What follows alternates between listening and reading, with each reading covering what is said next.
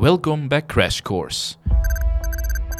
In deze podcastreeks nodigen we founders, sectorexperts en marketingspecialisten uit voor boeiende en diepgaande masterclasses en succesverhalen. Ons doel is om je te inspireren en informeren zodat jij straks meer impact maakt. Tips voor vandaag, trends voor morgen en concrete insights die een voorsprong bezorgen. Ready for liftoff. Goeiedag allemaal, welkom bij een nieuwe aflevering van Crash Course. Uh, vandaag uh, duiken we in, ja, in het buitenland een beetje. Hè. Vandaag kijken we naar de sector van Spaans vastgoed. Een um, beetje een, een niche-sector, maar wel uh, misschien wel de experte in, in België dat hier over mij zit, Marleen de Vet. Goedemorgen Marleen, alles goed? Ja, alles oké. Okay. ja, we zijn vandaag vertrokken voor, voor opnieuw ja, richting een klein uurtje, denk ik, over de sector, over ja, niet, niet alleen Spaans vastgoed, denk ik, maar ook gewoon je doelgroep begrijpen en dergelijke, en hoe dat je die gemakkelijk serviced. Um, misschien om te beginnen, um, wie is Marleen? Wat is Azul? Wat moeten we ons daarbij voorstellen? Um, Wel, ik ben Marlene Veit, ik ben een van de oprichters van Azul. Azul is een uh, vastgoedmakelaar, mm -hmm. actief in het uh, begeleiden van Belgen en Nederlanders in hun zoektocht uh, naar vastgoed. Wij doen mm -hmm. dat volgend jaar 15 jaar, hè, verjaardag te vieren. Okay. En uh, ja, naast uh, oprichter van Azul ben ik ook nog uh, mama van vier kinderen, oma van vier. zes kinderen. Het zes op dit moment. En ik heb een, een passie eigenlijk voor, voor mensen en menselijk gedrag. Mm -hmm. En ehm, mijn missie is eigenlijk erom voor te zorgen dat iedereen die de voldoende middelen heeft, dat die op een veilige manier het juiste pand kan kopen en dat op de juiste plaats mm -hmm. en aan de juiste prijs. Ja. En het resultaat is dat die mensen er dan nog uh, jaren van kunnen genieten. Mm -hmm. En ja, ik vind dat altijd heel fijn als ik op een vliegtuig zit of ergens zit te wachten, dat mensen spontaan komen en zeggen, zeg, we zijn nog altijd content, hè. en daar doen we het voor. Dus ja, het is dat. Want eh, uh, er is natuurlijk ergens een brug tussen uw passie voor menselijk gedrag en, en menselijke connectie en dan Spaans vastgoed. Hoe, hoe ben jij daar juist ingerold door de jaren heen? Wel, dat heb ik, uh, ik heb dat met de paplepel meegekregen, ik mm -hmm. en uh, mijn partner Johan Konings ook. Wij zijn uh, met onze families vroeger altijd mm -hmm. op vakantie geweest in Spanje, vooral aan de Costa Brava was dat dan. Mm -hmm. mijn vader is een ingenieur en die werkte destijds voor Beltelefoon. En die, die trokken de telefoonlijnen in Buenos Aires in Argentinië okay. en in Madrid. En om die contracten goed te kunnen opmaken, is hij Spaans gaan leren. En ja, de, dus okay. het verband met Spanje was er snel. Ja. Je hield ook van Spanje. En die leerde mij ook mijn eerste uh, woordjes Spaans. Mm -hmm. En ja, vanaf dan is die liefde nooit meer weggegaan. Ja, ja mijn eerste sp uh, woordje Spaans dat was uh, Tom Waas. nee, bij mij was dat senor, por favor, dos helados de ocho peseta. Dus dat zijn, meneer, alstublieft, twee ijsjes van acht pesetas, want ik had ook nog een broer. Oh, voilà. en vandaag zou je het niet meer doen, maar mijn vader stuurde mij bijna een kilometer ver, alleen over het strand, als ik een jaar of zes, zeven was, oh, my, om een ijsje te gaan halen. Ja. Toen was het nog, als je iets wilt hebben, dan moet je ja. dat zelf doen. Dus, uh... Ja, oké. Okay, oké, okay. okay, nee, duidelijk hoe dat je dan inderdaad binnen die Spaanse vastgoedmarkt terecht bent gekomen. Uh, nu, als we naar vastgoed kijken, ja, dat is sowieso een hele wispelturige sector. Um, zeker de afgelopen tijd, uh, al ja, merk wel langs alle kanten voor verschillende vastgoedspelers, um, dat die markt toch wel een paar ja, klappen heeft gehad, om het zo te zeggen. Je ziet dat de leads wat moeilijker binnenkomen, mm -hmm. dat de verkopen minder vlot binnenstromen. Um, hoe, hoe komt dat juist? Welke ontwikkelingen zijn er gebeurd die daarvoor je zorgen? Well, het is zo dat uh, eigenlijk op lange termijn is vastgoed een hele stabiele markt. Mm -hmm. uh, maar dat is wel cyclisch. Dus dat, die gaat altijd met periodes dat het goed gaat mm -hmm. en uh, dat het beter gaat. En ja, de, de, bekende factoren zijn nog altijd van ja, hoe doet de economie het? Hè? Uh, staat de rente hoog of laag? Uh, demografisch, hè? hoeveel woningen zijn er nodig mm -hmm. uh, voor bepaalde streken en dorpen voor te, voldoen en vol, te voorzien van voldoende woningen? Voor mm -hmm. ons is ook wat gebeurt er in de toeristische wereld. Dus er zijn heel veel parallellen met België. Nu, het is wel zo, wij verkopen Spaans vastgoed en aan de kust. Dus dat is Mhm. echt toch wel een, een niche. In Spanje Ja, heb je, is de vastgoedmarkt, eh, er zijn eigenlijk eh, drie markten, zeg ik altijd. Mhm. Er is er eh, de voortrekkers, Madrid en Barcelona. Wij Mhm. kijken daarnaar. Wat gebeurt er op die vastgoedmarkt? Ja. Dat gaat met vertraging gebeuren aan de kust. Ah, dan heb je de, de kustgebieden, waar zowel de tweede verblijven worden gekocht door de Spanjaarden zelf. Ja. Ja, want dat vergeten mensen vaak. Er zijn 48 miljoen Spanjaarden. De meeste wo- woningen worden nog altijd aan Spanjaarden verkocht. Hè. Daar zijn die 4000 Belgen die dit jaar gaan Mhm. kopen en die 4000 Nederlanders. Klein bier Ja, tegen. het is hè. dat. ja, kleine sector dan op zich, want, want hè, 4000 Belgen per jaar. Ja, dat is wel een koek dat verdeeld moet worden on- onder de verschillende makelaars natuurlijk. Ja. Eh, maar ja, we gaan er van zeker nog op inzoomen hoe, hoe jij daar, eh, daar juist mee omgaat. Ehm, zie jij dan bijvoorbeeld een verschil tussen ehm, hoe dat mensen Belgisch, binnenlands vastgoed kopen en, en dat Spaans vastgoed? Want natuurlijk, dat zijn wel heel andere profielen. Hè. Iedereen in België heeft een huis nodig. Maar Spaans vastgoed, ja, zoals we zelf zeiden, dat, is een niche. En wat we er juist niet over hadden, is bijvoorbeeld het, geopolitieke toneel. Ja, ehm, Oekraïne, hè, vandaag ook eh, Israël bijvoorbeeld. Dat zal ook niet veel vertrouwen geven om, om te zeggen van, weet je wat, ik ga een huis in Spanje kopen. Nu, wij zijn bezig van 2008, om u een idee te geven. Wij zijn gestart 14 dagen na de crash van de Lehman Brothers en de start van de financiële crisis. Dus Dapper. voor mij is dat niet de eerste eh, crisis. En wij zien in elke crisis heb je opportuniteiten. En je hebt Mhm. altijd mensen die, als het moeilijker wordt, die angstig worden en die Mhm. de knip op de portemonnee houden. Mhm, En die kopen niet. Dus die klanten die verliezen we dan voor een tijdje. Maar daartegenover staat er een groot deel mensen die, die eigenlijk, als er onzekerheid is, die zeggen, ja, er is één ding zeker, en dat is dat je nooit zeker bent. Dus waar zitten wij nu eigenlijk op te wachten? Gewoon gaan. Ja, wij gaan dat gewoon doen. Ja. hè. We hebben dat heel sterk gezien eh, na de coronacrisis. Mhm. Dat een aantal mensen zijn afgehaakt van oei ja, als je dan in een vliegtuig moet en oei die microben, ja. misschien moet ik niks kopen in het buitenland. Maar dat is meer dan goed gemaakt door de klanten die hebben gezegd van kijk, wij waren van plan van nog vijf, zes jaar te Mhm. wachten en het dan te doen, maar wij hebben spijtig genoeg eh, iemand verloren in een familie. Mhm. Waar zitten wij op te wachten? Wij zijn gezond. Pas, allee, je moet een passie hebben voor Spanje om daar te kopen, vind ik. We hebben een passie voor Spanje, we zijn gezond, we hebben het geld, we gaan het gewoon doen. Mhm. ja? En dat is bij elke crisis zo, en dat zien we nu.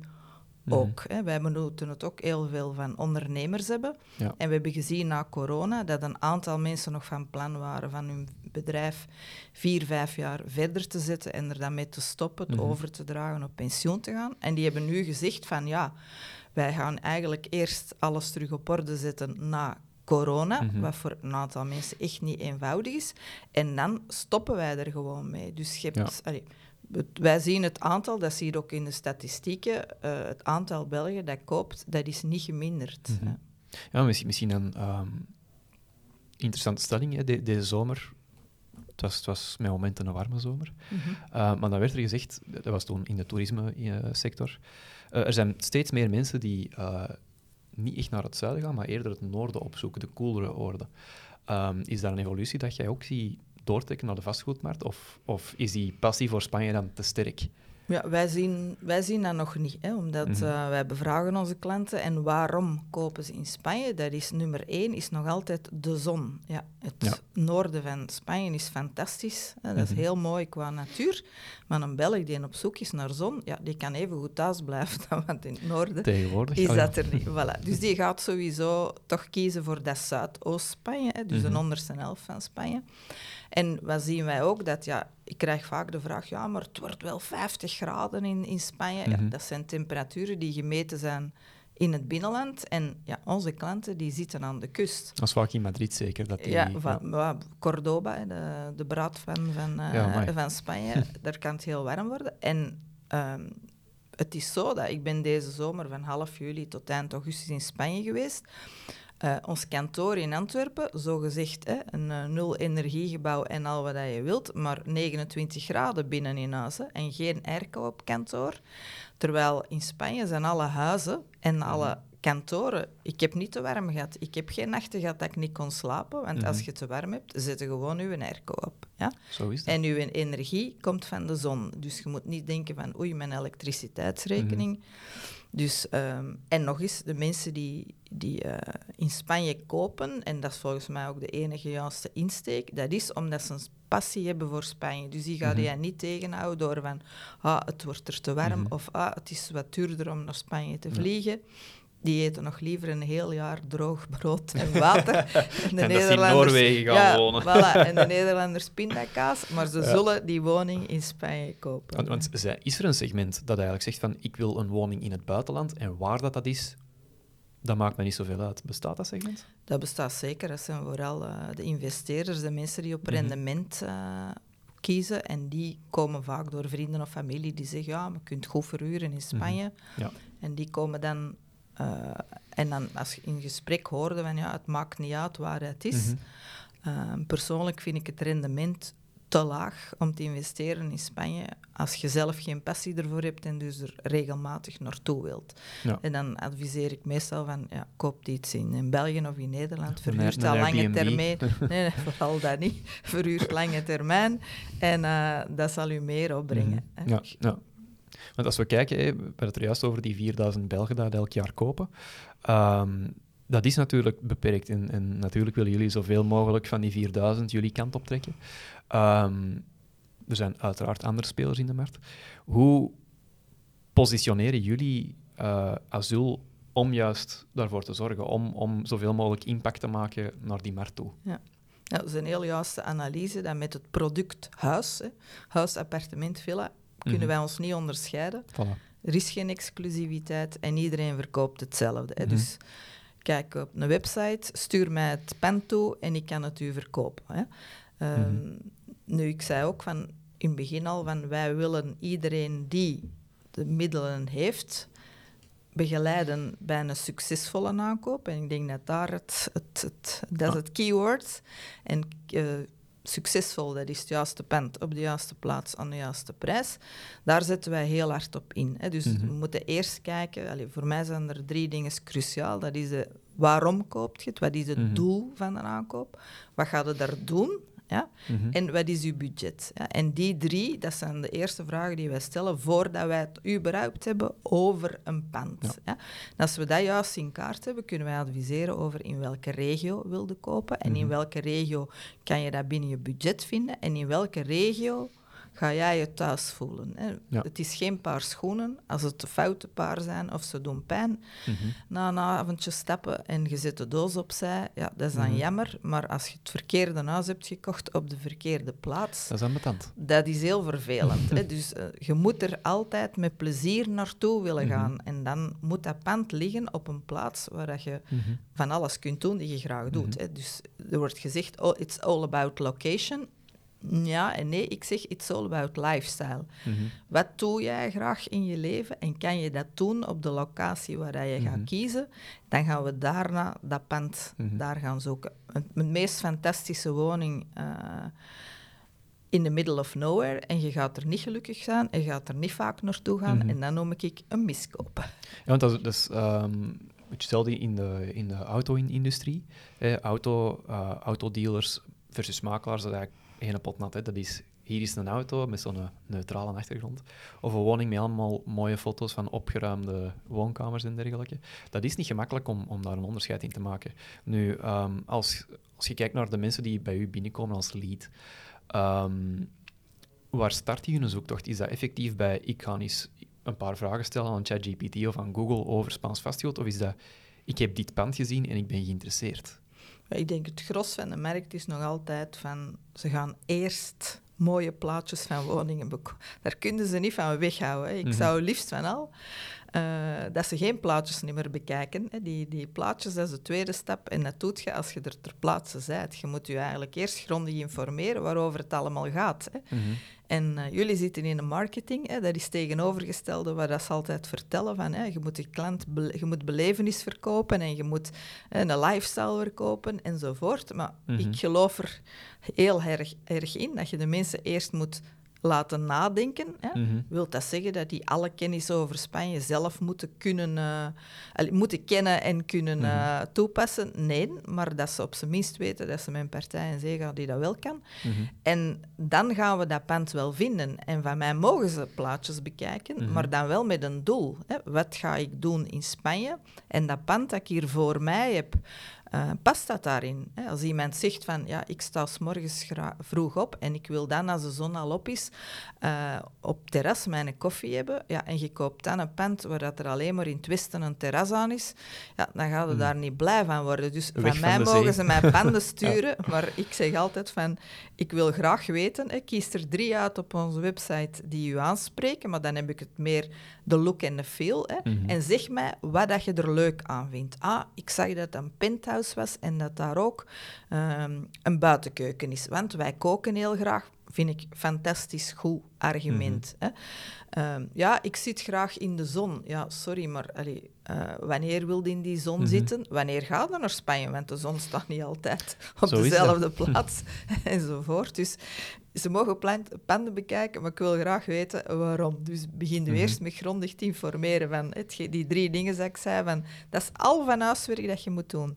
Mhm. Dat is denk- bedenken waarom dat je het wilt kopen, wat dat je daar wilt gaan doen en hoeveel dat je er wilt uit- aan uitgeven. Mhm. En al de rest van het denkwerk gaan wij met u wel begeleiden, Mhm. zodanig dat je geen miskoop doet. En is dat dan lastig? Want, want ik kan me dat perfect voorstellen dat er soms mensen binnenkomen die zeggen van zeg, ik heb deze pand gezien, ik ben daar verliefd op. En jij weet van, dat is geen goede fit. En je moet die proberen te overtuigen van, ja, als ik u hoor praten, dan denk ik dat dit beter geschikt is voor u. En, is, en ondertussen zijn die mensen misschien al verliefd op dat eerste pand, terwijl dat jij weet van, dat gaat het niet worden. En daar, daar gaan ze- zij minder content mee zijn en daar gaan Mm. jullie ook ja, minder goed uitkomen natuurlijk, want ja, ze hebben ons dat pand verkocht. Is er een uitdaging dat jullie vaak tegenkomen? Dat is een van de grootste uitdagingen die er zijn. Hè. Want tegen een klant zeggen van nee, wij gaan dat pand niet bekijken. Wij weten wat beter is. Ja, dan, dat, dat klinkt zo al. Dan, Mhm. Soms denken mensen dan, want ze- weten niet dat je alles goed zelf kunt verkopen. Mhm. Dan denken ze, ja, die hebben daar geen contract, die mogen dat niet verkopen of die hebben dat pand niet in orde. Dus dat begint eigenlijk al met in België de mensen uit te leggen dat wij Mhm. ja, één, elk pand kunnen verkopen.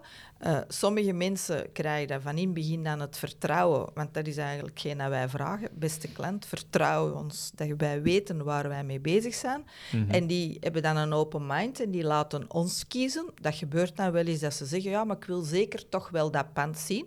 Geen enkel probleem mee. Hè. Mhm. Ehm, je hebt mensen die tot en met als ze in Spanje aankomen, ook al hebben wij dat allemaal verteld, die komen met hun lijstje met tien ja, ja. panden. Meestal na één dag is dat opgelost. Ja? Dan Omdat zeggen wij oké, ja, omdat ze dan zien van inderdaad, wij zeggen op voorhand van kijk, je hebt dat gevraagd, je wilt er per se naartoe, wij gaan dat doen. Wij denken dat om die en die reden dat dat niet uw pand zal zijn. Maar bon, klant is koning, Mhm. we laten het u zien. En meestal is dat aan een halve dag. Dan zegt die klant, ja, je hebt gelijk, die legt Mhm. zelf zijn lijstje weg en dan Ja. geeft... Want het gaat al- allemaal over vertrouwen. We- Ja, en dat is, dat is een, een delicate balans van, van uw eigen expertise inbrengen, maar de klant zijn oordeel ook wel ja, een Dat beetje... is valabel, hè. die mens heeft daar Ja, ook over voilà, nagedacht. Hè. Inderdaad. Ja, En, ja. En, en dat is dan waarschijnlijk vanuit eh, onvoldoende informatie te hebben of, of kennis dat ze die keuze hebben gemaakt, dat jullie er dan, dan tegenin willen gaan. Ehm, maar uiteindelijk komt het er wel op neer, op het einde van, van de dag, als er een pand wordt verkocht, hebben jullie het liefst van al dat die persoon zonder zorgen en met een glimlach in een Spaanse... Ja. Dat is een geen zei van, eh, van eh, waar onderscheiden wij ons? Ja, dat wij het juiste pand verkopen op de juiste plaats. Maar daar hebben we heel veel Mhm. voorgesprekken aan, Mhm. aan vooraf gegaan. Daar moet je ook de juiste mensen voor hebben. Hè? Want bij Ja. die makelaardij, onze groei wordt eigenlijk belemmerd doordat we niet op tijd de mensen met het juiste profiel, die zel- de mensen die diezelfde Mhm. passie als ikzelf, als mijn partner, als, als een aantal echt eh, ja, vaste asielwaardes heeft, Mhm. van altijd nog een stapje verder te willen gaan om dat ideale pand voor die klant te Mhm. vinden. De meeste makelaars die hebben zo'n stuk of vijf tot tien favoriete projecten en die gaan Mhm. ze altijd door het strot van die klant. Ja. En een vast toerke dat ze in Spanje doen, terwijl dat wij voor die, echt voor die klant elke Op keer maat. opnieuw gaan Ja. kijken. Ja. En wij doen ook bestaand en nieuwbouw, terwijl dat er veel alleen nieuwbouw zijn, doen. W- Wij gaan die klant, ja, die, als hij de beide wilt zien, dan krijgt hij de beide. Mhm. Om, wie zijn wij om te zeggen van, wij gaan eigenlijk alle tools aanreiken, zodat die klant de juiste beslissing kan nemen, maar Mhm. hij beslist wel. Ja. Mhm. Als zijn budget het toelaat van op verschillende Costa's te kopen, hè, Costa del Sol is de duurste Costa, maar hij kan zowel op Costa Blanca als Costa del Sol. Hij heeft geen voorkeur, hij kent het alle twee niet. Na veel gesprekken zeggen wij, ja, het is eigenlijk een klant die op twee plaatsen kan. Dan Mhm. gaan wij twee plaatsen bekijken. Hè? Nu, dat zijn de uitzonderingen, want meestal hebben de mensen al wel een voorliefde. Of hetgeen dat ze wensen, kan aan bepaalde kostas niet, omdat het gewoon te duur is. Ja, dan, je kunt wel veel willen, maar het moet nog altijd betaald worden. Mhm. Dus allee, eh, we gaan echt wel voor elke klant opnieuw. En dat horen we ook. We hebben nu iemand die mij al verschillende keren gemaild en die zegt, ja, ik vind het zo jammer dat ik jullie niet vroeger ontmoet hebben. Wij zijn al Mhm. met twee verschillende makelaars eh, op stap gegaan. Die hebben eigenlijk altijd hetzelfde rondje. Hè. De nieuwbouwpanden Costa Blanca Zaak. Dus ik heb elke keer gezegd dat ik eigenlijk Noord wil zien. Ze zeggen ja, en als ik ter plaatse kom, laten ze dat niet zien. Ja, sorry, dat zijn dingen Mhm. waar wij Ja. ons niet mee bezighouden. Ja, want als we dan, eh, om, om dat citaat Ja. te gebruiken, ik wou dat, dat ik jullie vroeger had leren kennen. Ehm, jullie hebben niet zo heel lang geleden natuurlijk de, de Meteoris Impact Awards voor, voor contentstrategie eh, gewonnen. Eh, want jullie zijn heel actief bezig met kennisdeling om ervoor te zorgen dat mensen inderdaad het juiste pand op de juiste plek voor de juiste prijs eh, kunnen krijgen. Hè. We hebben heel veel content op TikTok, op TikTok, op YouTube, heel veel blogmateriaal, webinars, al die dingen, om ervoor te zorgen dat mensen juist geïnformeerd worden om die juiste aankoop te doen. Ehm, hoe zijn jullie er juist mee begonnen? Wel, ik heb er altijd in geloofd dat... Hè, vroeger zeiden ze, kennis is macht. Hè. Degene die Mhm. de kennis had, ja, die won. Nu, door internet is de kennis veel toegankelijker geworden voor Mhm. iedereen. Hè. Nu blijft natuurlijk het...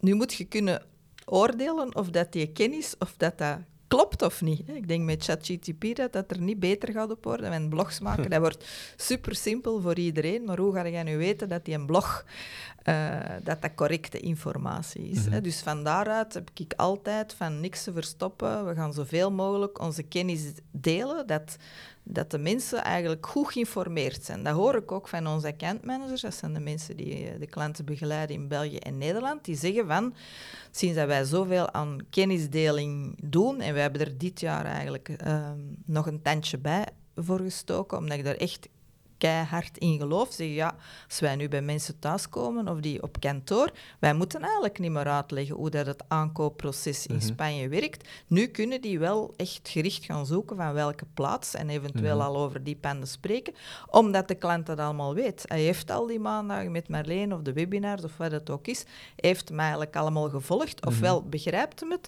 ofwel heeft hem het vertrouwen dat wij het juiste antwoord gaan kennen. Mhm. Dus ehm, ik denk dat dat de enigste manier is voor, voor bedrijven om te groeien. En ik denk, Mhm. uw kennis delen, dat is vandaag eigenlijk niet meer genoeg. Je moet echt de expert zijn in uw materie en daar ook voor, door erkend worden door Mhm.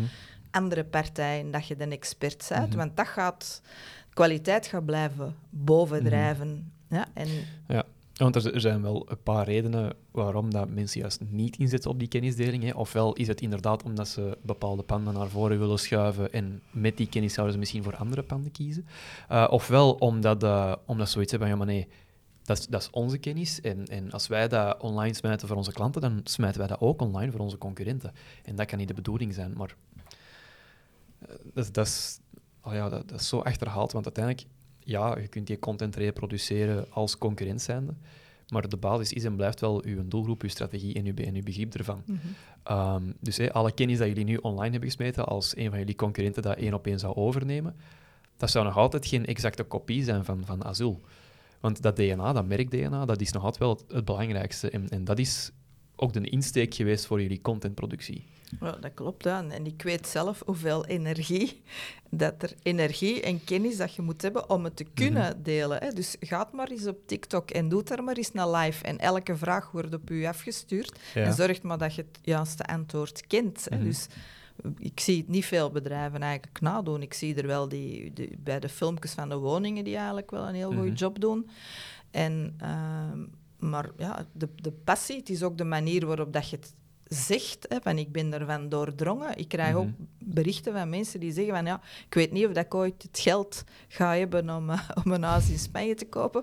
Maar als ik u dat met zoveel enthousiasme over, hoor vertellen, Ja. ja. dan ben ik meer gemotiveerd om er iets aan te doen. Dus allee, die kennis delen, dat is gewoon een must. Hè. Eh, Mhm. De theorie zegt dat de klant 80% eh, van zijn kennis zelf al gaat opdoen voordat hij met u in contact komt. Ja.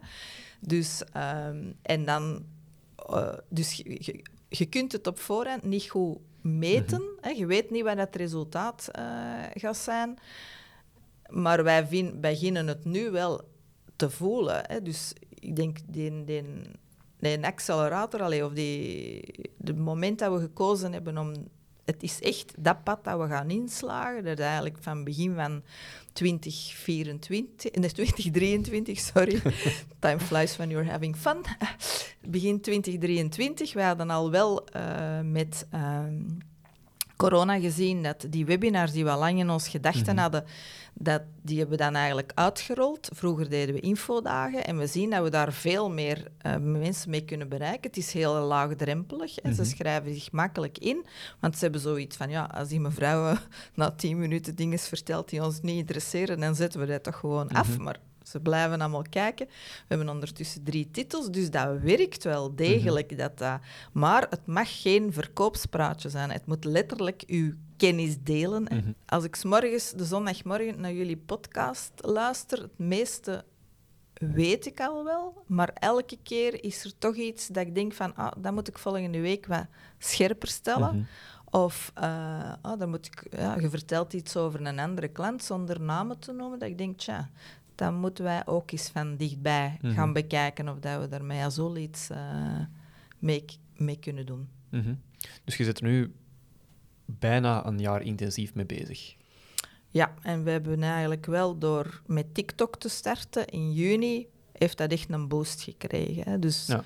eh, die short-form video, dat is het toch echt wel. Dus die Mhm. korte filmpjes. En eh, we hebben die gemaakt voor TikTok, maar we hebben die dan eigenlijk ook doorgeplaatst Mhm. op, eh, op Facebook en Instagram. Facebook is voor ons nog altijd het allerbelangrijkste Mhm. in België. Ehm, in Nederland is Instagram heel eh, Ja. belangrijk.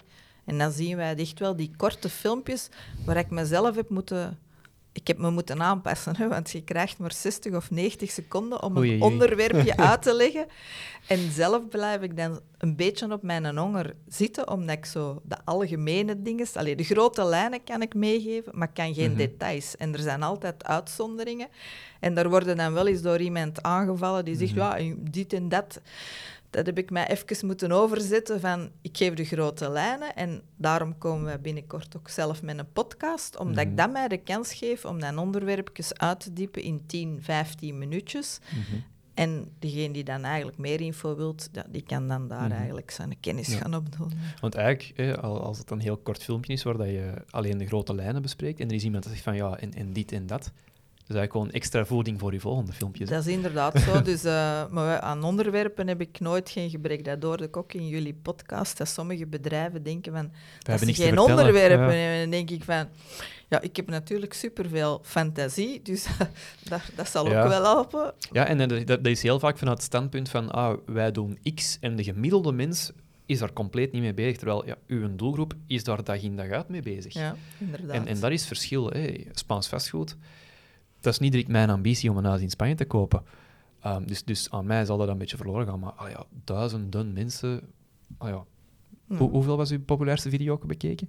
De populairste is 800.000 bij ons. Voilà, dat, dus, is, dat is eh, gigantisch. ja. Hè? Dus, dus het werkt wel. Ehm, nu, wel interessant, hè? je zei van, van, vanaf juni zijn we Ja. met TikTok begonnen. Ehm, ik denk dat TikTok, dat is ondertussen al een beetje minder die perceptie, maar die perceptie is er nog wel, dat dat nog altijd een, een puberkanaal is. Ehm, terwijl ja, Spaans vastgoed, dan zijn het toch al naar gemakkelijk 40-plussers aan het kijken, denk ik. Ehm, was dat een sprong in het diepe, of, of zijn jullie echt vanuit data vertrokken om te zeggen van wij gaan hier op TikTok springen en we weten dat daar mensen zitten die daar, die daar oor naar hebben? Ja, helemaal in het diepe niet. Ik had wel, ik had echt wel het gevoel... Wij waren, ik zal zeggen, met Instagram en Facebook zijn we eigenlijk te laat begonnen. En als je Mhm. dan nog moet inhalen, dat is eigenlijk heel, heel moeilijk. Hè. We hebben ook nooit niet geen volgers gekocht. We hebben ze allemaal één voor één eh, Mhm.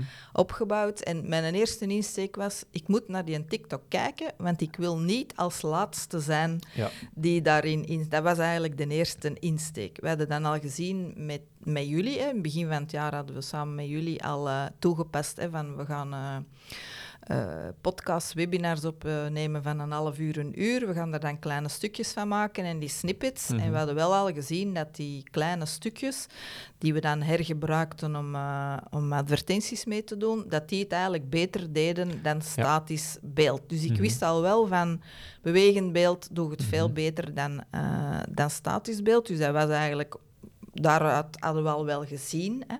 Nu, ik heb een partner die uit een IT-wereld komt en wij kijken altijd van wat gebeurt er in de States. Hè. De States en China tegenwoordig. Hè. Mhm. Dus wat gebeurt er in Azië, wat gebeurt er in de States?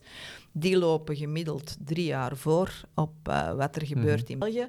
Als je gekeken hebt wat er in de States gebeurt, dan moet je daarna kijken naar Nederland. Dan heb je meestal nog twaalf maanden voordat het zich ook uitrolt in eh, België. Dus ik heb het altijd moeilijk met mensen die zeggen van ja, ik had het niet gezien. Dan denk ik, ja, dan moet blind zijn, want je kunt zien wat dat er gaat Mhm. gebeuren. En dus in de States, ook al was er daar heel die hitsen van TikTok, dat mag niet.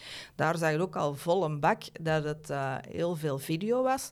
Eh, ik weet niet of dat er retailers bij jullie klanten zitten, maar je moet maar eens kijken. Hè, als je zegt ik wil een rode blouse kopen en je tikt dat in in de States, ja, dan krijg je niet allemaal van die foto's met dames met rode blousen. Hè. Nee, nee, dan krijg je Vogue die spreekt over volgend jaar is rood de modekleur. Dan krijg je iemand anders die zegt rood, oei, maar pas op, want die kleurstof, dat is gevaarlijk en dit en dat. Mhm. Dus dat product, dat is daar eigenlijk al helemaal weg. Hè. Ja. Dus met die filmpjes kunnen wij eigenlijk informatie aan die klanten Mhm. delen. En dan ben ik zelf eigenlijk, ehm, ja, toen ik zei we gaan op TikTok, kreeg ik natuurlijk de klassieke antwoorden van, ah, en ga je er dan dansjes op doen? En is dat niet voor kinderen? Ja? Maar eh, nadat we twee maanden het gedaan hadden, ben ik er zelf van, eh, van geschrokken. Wij zitten nu al aan eh 40% is ouder dan 35 jaar. Allee, dat is al Mhm. geen doelgroep niet meer die je kunt Die gaan niet dansen. die gaan, nee, en dat kunnen we ook niet laten liggen. Dat kunnen we ons niet Nee, nee, nee. permitteren. Om, eh, om die, dus dat is enorm... allee, daar ben ik echt wel van geschrokken. We hebben Mhm. Nederland, hè, wat voor ons een hele belangrijke markt is. Daar zag je duidelijk dat die voor stonden. Wij hadden een Mhm. toevloed van kijkers uit Nederland, die we Mhm. anders niet konden bereiken. Ehm, dus ja, dat was... Dat was ja, het buikgevoel, data hadden we nog niet totdat we het echt konden, konden meten daarna. En als je kijkt wat dat er in de States verkocht wordt. Ik had ook gekeken, wat is de meest bekeken TikTok-kanaal over vastgoed in de Verenigde Staten? Mhm. En dat is een vrouw die gewoon voor een camera zit, met een pul met de strepen en de sterren van, en de kleuren van de vlag van de Verenigde oei. Staten. En die legt gewoon uit hoe dat vastgoed werkt en ook aan andere makelaars. Dus als je ermee wilt starten, dat is allemaal niet zo Mhm. moeilijk. Ja, je, hebt daar niet ingewikkelde infrastructuur voor nodig, geen, Mhm. een- geen een opzet. Dus ik dacht, ja, als die dat kan, dan, eh, dan kan ik dat Mhm. ook. En, en, en keep it simple. Ja. Maak dat niet te ingewikkeld. Ja. Kort en dan in andere kanalen wat meer eh, uitleg geven. Ja, want ik denk dat dat wel... ehm, dat dat succes een beetje twee, twee, tweeledig is. Eén, de, het format van, van, van de content is compleet aangepast aan het kanaal. Hè, want je hebt bedrijven van, kom, we maken een filmpje en we smijten dat op exact dezelfde manier op, op alle vier kanalen. Eh, ja, uw YouTube-video's zien er anders uit dan, dan de TikTok-video's. Dus dat is, dat is één.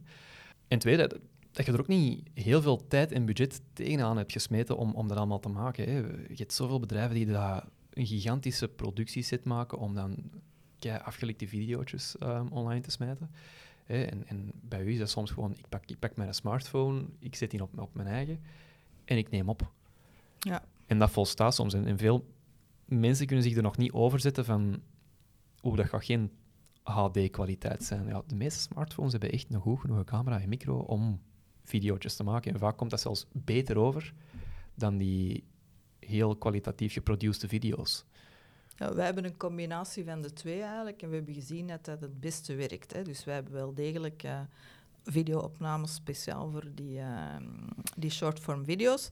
Maar hij kost mij uitgesteld drie uur. Ik heb één uur per maand voorbereiding met in en dat gaat over welke, over welke mhm. onderwerpen dat we gaan doen, waarbij dat de know-how van hen komt van dat zij kijken wat gebeurt er in vastgoedland mm overal en welke video's doen het goed. En uh, zij komen ook met onderwerpen af. Ik heb ook onderwerpen. En het is de, mhm. de, expertise van de twee partijen eigenlijk die maakt dat het de mhm. juiste onderwerpen zijn. En dan hebben ze, komen ze twee uur opnemen eigenlijk bij ons op kantoor. Mhm. Dus ja, dat is drie uur per maand. Natuurlijk, ik adem en ik uh, leef uh, Spaans vastgoed. Dus overal waar ik ideeën zie, ja, die mhm. noteer ik ook. Hè, of die hou ik in mijn achterhoofd tegen dat het mhm. zover is.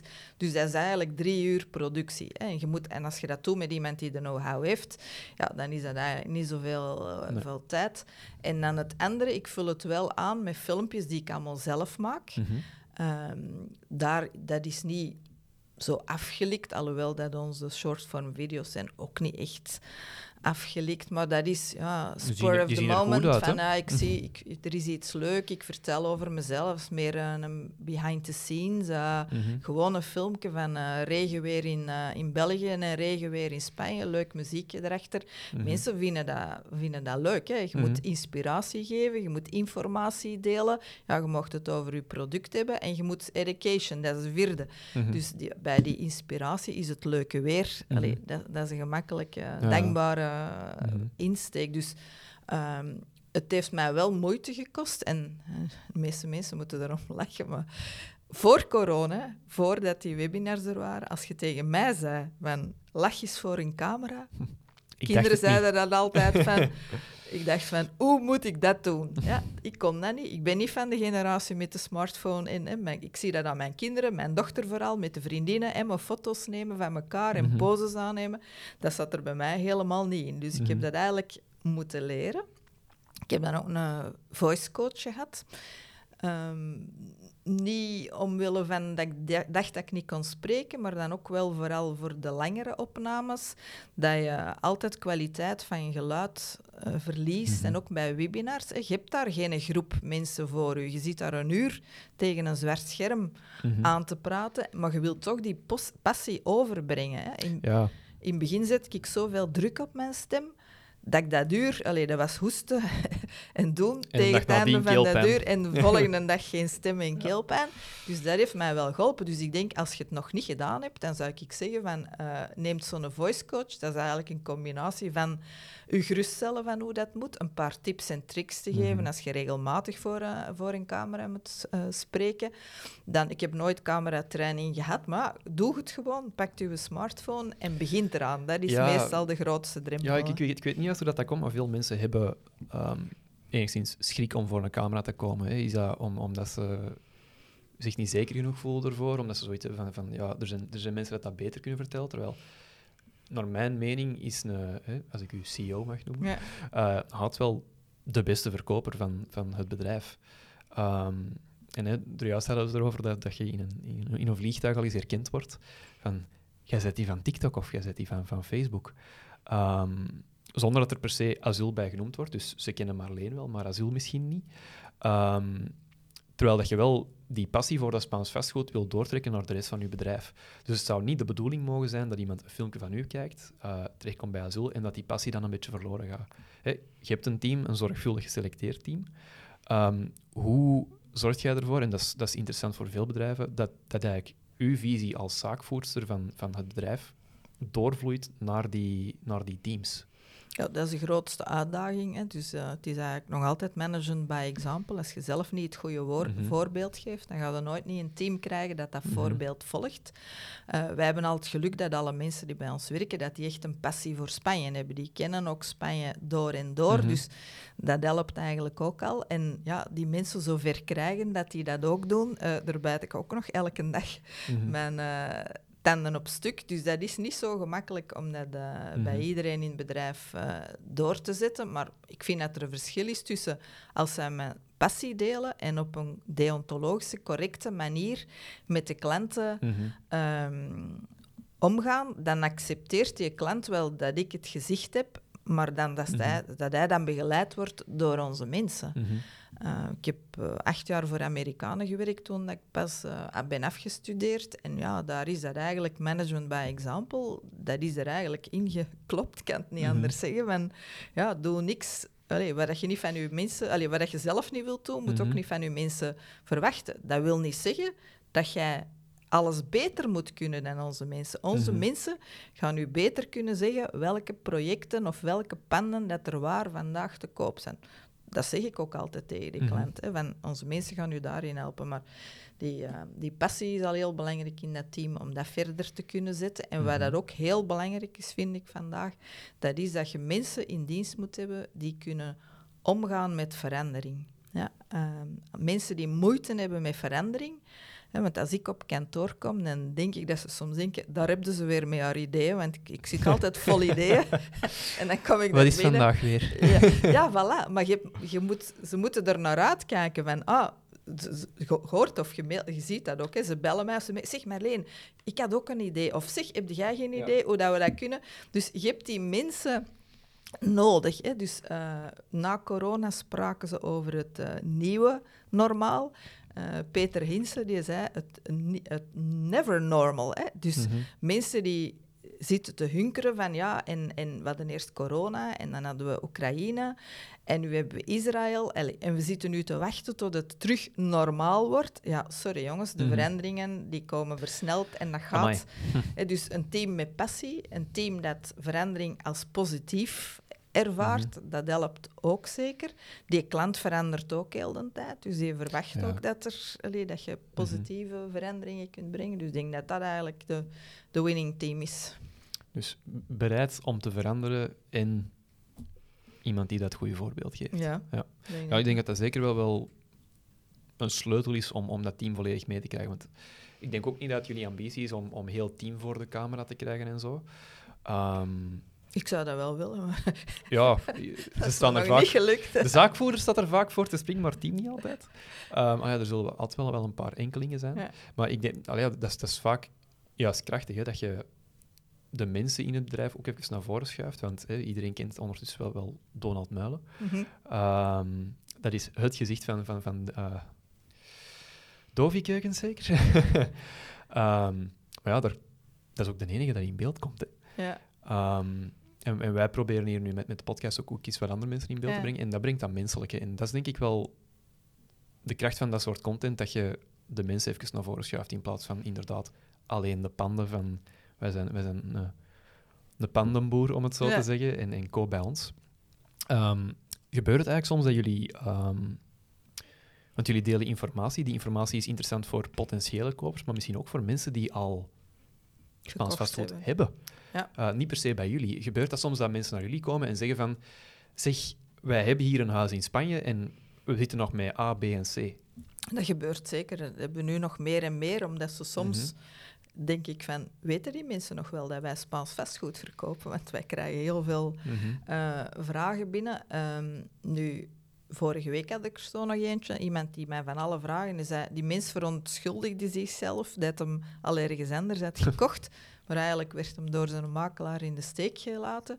Ja, als wij die mensen verder kunnen helpen, dan, eh, Mhm. dan zullen wij dat wel altijd... eh, eh, doen. En je hebt ook de mensen die al eh, gekocht hebben, bijvoorbeeld. Wij delen altijd wat zijn de laatste nieuwe regels rond belastingen. Hè. In België, Nederland, Spanje, Mhm. dat durft wel eens verwijzigen.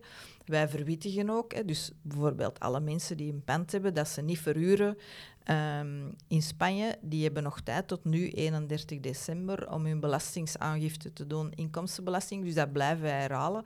En dan Mhm. krijgen wij ook wel. Maar op die manier hebben we eigenlijk een fanbasis en een ambassadeurs. Mensen die, die, die die zeggen van, kijk, wij hebben wel daar gekocht als iemand dat zegt, maar daar moeten niet zijn. Ze, hè. Je moet naar Azul gaan. Die mensen hebben ons verder geholpen. Mhm. hè. Dus wij krijgen ook spijtig genoeg, wat dat er op een ander misgaat, komt bij ons binnen. Mhm. Omdat ja, ze hebben dan op de foute plaats gekocht. Of ze hebben ge- gekocht met een grote lening en er was een gezegd dat ze heel veel konden verhuren en dat lukt niet. Dus die komen in financiële Mhm. problemen.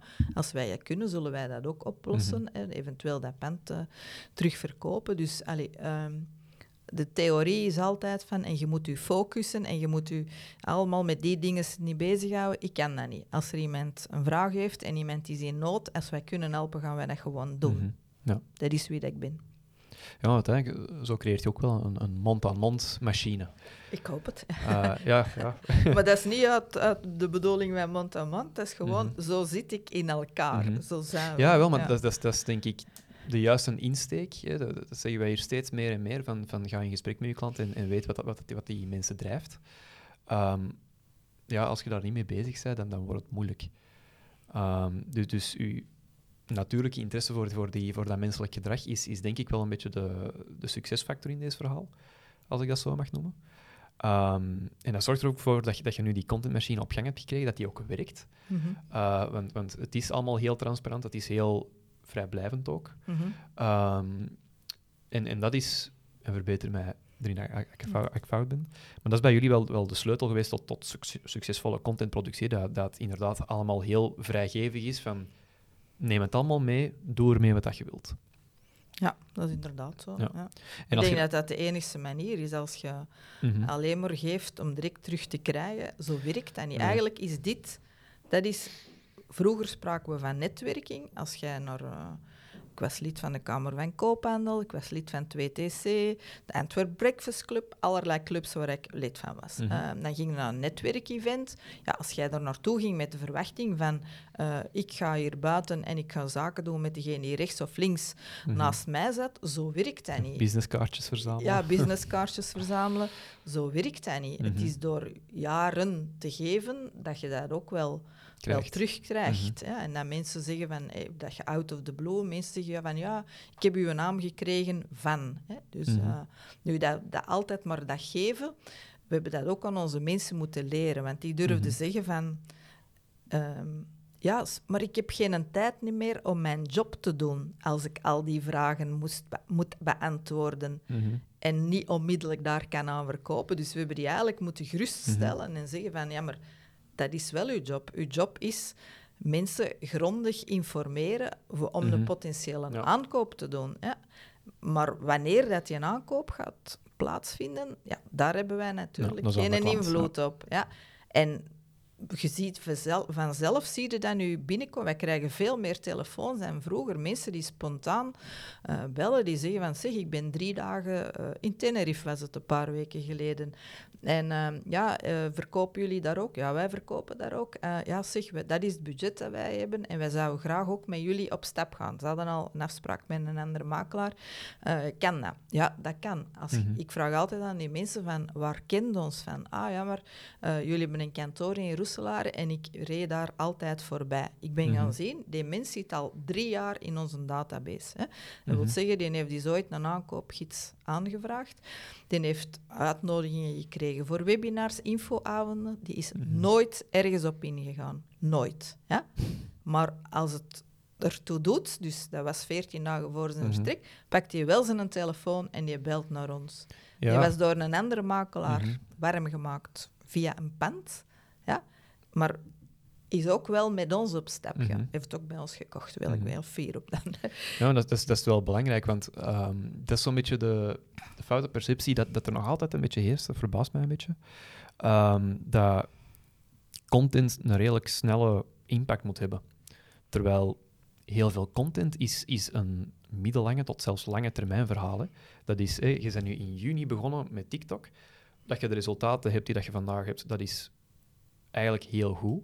Want vaak, ja, moet je toch naar zeker een half jaar kijken voordat je daar echt impact van, van, van merkt. En, en dat is denk ik mindset, een mindset switch dat nog veel gemaakt moet worden van als wij vandaag met content beginnen, gaan we daar morgen geen, geen impact van hebben. En ik denk dat dan iemand dat drie jaar wacht met, met tot bij jullie te komen een, een heel mooi voorbeeld is. Ehm, nu, als we dan kijken naar de manier waarop jullie uh, vandaag omgaan met, met, met jullie klanten en, en, die warm proberen te maken voor Spaans vastgoed. Uh, ja, ik denk dat het ondertussen wel duidelijk is dat jullie er niet vies van zijn om even de handen uit de mouw te steken en nieuwe dingen uit te proberen. Zijn er uh, nog andere dingen waar dat jullie naar uitkijken of die dat jullie aan het proberen zijn? Ja, die podcast. Die, die, die dat je mag vertellen? ja, die podcast. Hè. Dus ik hoop dat die tegen december dat die, online is, om dus meer... Mm -hmm nog meer uitleg te kunnen geven en bepaalde onderwerpen verder uh, uit te diepen. Dat gaan we zeker. En waar we ook uh, mee gaan starten, dat is uh, webinars on demand. Hè. Dus nu hebben wij drie webinars per maand waar mensen zich voor kunnen inschrijven. We, nu kunnen ze al, als ze het op de dag zelf niet kunnen volgen, mm-hmm. kunnen ze 48 uur nog eens herbekijken. Mm-hmm. maar we gaan nu ook een test doen met volledig on demand het, voordeel is dat het ja, op, hun, op het moment dat het past kan bekeken worden. Mm Nadeel is natuurlijk dat normale webinar hebben wij een uur en dan nog een half uur vragen beantwoorden. Ja, dat ga ik daar niet kunnen in doen. Hè. Dus uh, we denken dat we dat gaan doen over de streek. En uh, type panden en budget. Omdat dat een beetje een algemene is, een start dan. En mensen die het echt niet weten, ja, wat is het verschil tussen al die kostas? Mm En wat kan ik daarvoor mijn budget kopen, om die toch al ergens op weg te mhm. helpen? En dan wel te verwijzen naar, wilde dan een webinar, um, waar dat je ook je vragen kunt stellen. Of kunt natuurlijk altijd rechtstreeks uh, met ons mhm. contact opnemen. Dus dat, dat gaan we zeker ook nog, uh, dat is voor volgend jaar eigenlijk ook nog. Misschien dat je bijvoorbeeld uh, in, in de opname dan een soort van QR-code kunt steken. Hè, van, een vraag, scan de QR-code, stel je vraag. Enzovoort, enzovoort. Even luid op aan het denken. Ja, ja wat dat we ook... dat, we, dat er heel veel door bedrijven wordt gedaan, dat is elke actie moet te herleiden zijn naar de webinar. Uh, sorry, naar de website. Mm Daar geloven wij niet in. Hè. Dus dat, die... Alles moet eigenlijk, mensen moeten ofwel hun antwoord hebben binnen het medium waar ze zitten. Zitten ze op TikTok, zitten ze op YouTube, zitten ze op Instagram, Facebook.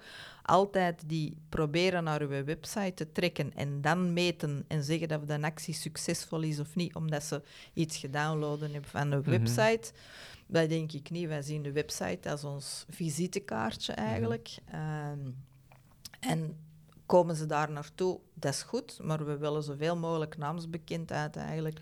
Dat als er toe doet, de moment dat ze er klaar mhm. voor zijn, dat ze, in welke fase dat ze ook zitten, dat ze ons weten te mhm. vinden. Ja, want dat is ook vanuit de mindset dat alles meetbaar moet zijn. Hè? Want uiteindelijk, hoe meer tijd dat er voortgaat met, met toenemende privacy-maatregelen en ook gewoon mensen die wispelturiger beginnen te kopen, ja, je kunt niet alles meten en je gaat nooit alles kunnen meten.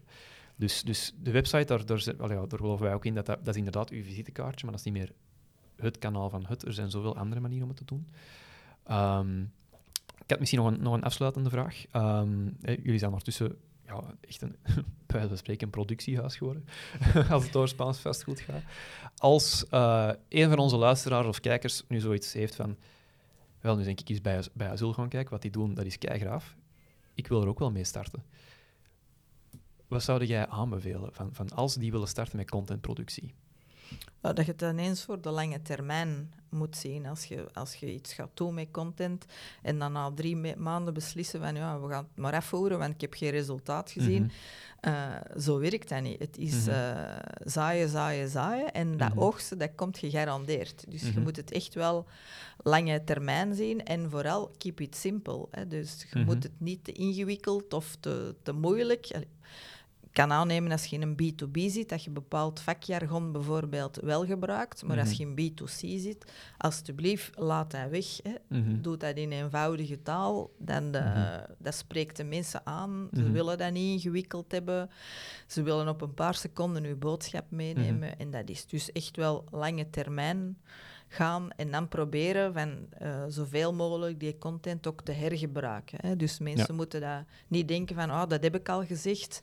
Wij moeten zo... Die, allee, voor ons zijn de belangrijkste onderwerpen, hoe zit het met de belastingen, hoe zit het met de verhuur, hoe kan ik het financieren? En mm -hmm. dat moeten altijd in kleine stukjes terug behapbaar terugbrengen. Dus mhm. daar heb ik mijzelf ook moeten overzetten, mhm. want ik heb zoiets van, dat heb ik al gezegd, dat hebben we al gedaan. Ja, maar je hebt elke keer nieuwe mhm. luisteraars of kijkers, dus herhalen, herhalen, herhalen. Voor hen is dat, niet, voor hen is dat nieuw, niet voor mij. Exact.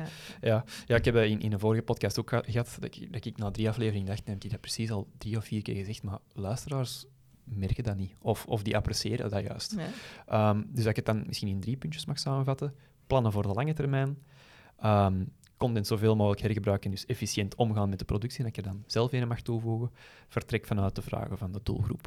Inderdaad. Want daar zullen jullie er ook wel heel veel van krijgen. ja, aan Goed. vragen geen gebrek. Ehm Marleen, ik kan u bedanken voor deze aflevering. Ik denk dat Graag dat ja. heel inzichtvol was voor, voor de luisteraars en voor mezelf natuurlijk ook. Eh, ik wens je nog heel veel succes met, met je podcast dat eraan komt ehm, en uw webinars on demand. En eh, tot de volgende. Hasta luego.